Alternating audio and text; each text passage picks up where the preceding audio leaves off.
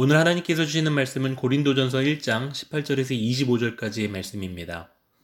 고대 그리스 로마 사회에서 철학과 수사학은 당시 가장 인기 있는 학문이었습니다. 유명한 철학자들은 존경을 받았고 많은 사람들이 그의 제자가 되기를 원했죠. 특별히 바울의 후임으로 고린도 교회를 책임진 아볼로는 알렉산드리아 출신의 유능한 유대인 연설가였습니다. 고린도 교인들은 이 아볼로의 탁월한 언변에 매료가 되었고 점점 복음의 진리보다는 아볼로의 현란한 지혜를 더 가치 있게 평가하게 되었습니다.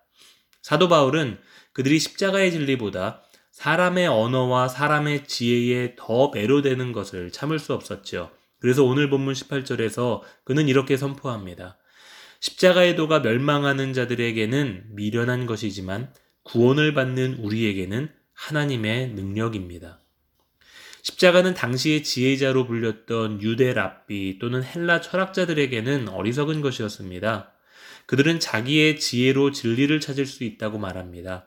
그들은 자기의 지혜로 구원에 이룰 수 있다고 말합니다. 그러나 오늘 19절 말씀을 한번 보시기 바랍니다.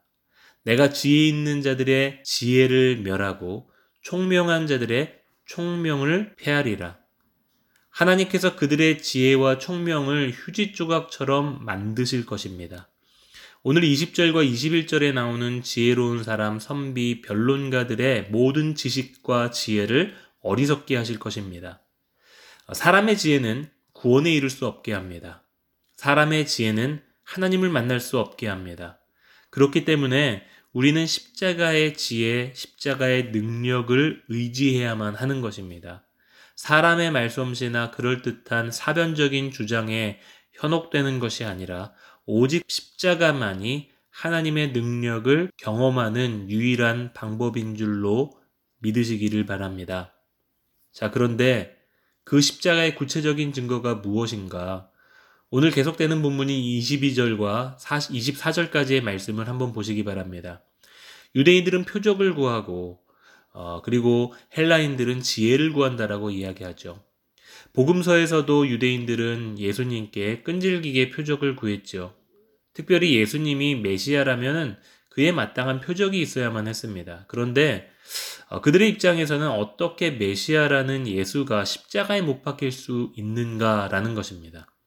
그래서 그들은 절대로 십자가의 표적을 이해하지 못했던 것이죠. 그렇기 때문에 십자가에 못 박힌 그리스도는 유대인들을 마음에 걸리는 것입니다. 반면에 헬라인들은 지혜를 구합니다. 헬라 철학은 철저하게 분석적이고 논리적인 철학입니다. 그런데 그들의 논리로는 메시아라는 예수가 십자가에 못 박혔다라는 것을 이해할 수 없는 것이었습니다. 십자가형은 흉악범들만 받게 되는 처벌이었기 때문입니다. 그렇기 때문에 십자가에 못 박힌 그리스도는 헬라 사람들에게는 어리석은 것이었습니다. 하지만 부르심을 받은 사람에게는 유대 사람이나 헬라인이나 그리스도는 하나님의 능력이며 하나님의 지혜라고 오늘 사도 바울은 선포합니다.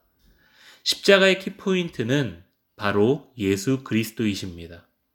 예수님이 빠진 십자가는 아무런 의미가 없습니다. 부적처럼 취급해버리는 십자가 모양에는 아무런 능력이 없습니다. 십자가의 능력이 있는 이유가 무엇인가요? 그 십자가에서 우리를 위해 그리고 온 열방을 위해 쏟으신 예수님의 보혈이 있기 때문입니다. 그런데 사람들은 십자가를 오해합니다. 상징적으로 목걸이를 하고 상징적으로 차에 달고 다니지만 그것은 우리가 크리스천이라는 것을 알게 하는 수단이 아닙니다. 십자가는 세상 사람들이 보기에 어리석은 예수 그리스도를 나의 하나님이라고 믿고 고백하며 신뢰하며 살겠다라는 자기 헌신의 고백의 진수입니다. 사랑하는 여러분, 예수 그리스도를 믿는 우리의 어리석음이 세상의 지혜와 방법보다 탁월하며 강하다라는 십자가의 진리를 믿으시기 바랍니다. 그 어리석음 때문에 우리가 승리할 수 있는 것입니다.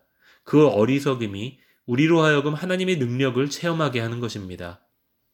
이 십자가의 능력으로 담대하게 승리하며 사시는 오늘 하루가 되시기를 주님의 이름으로 축복합니다.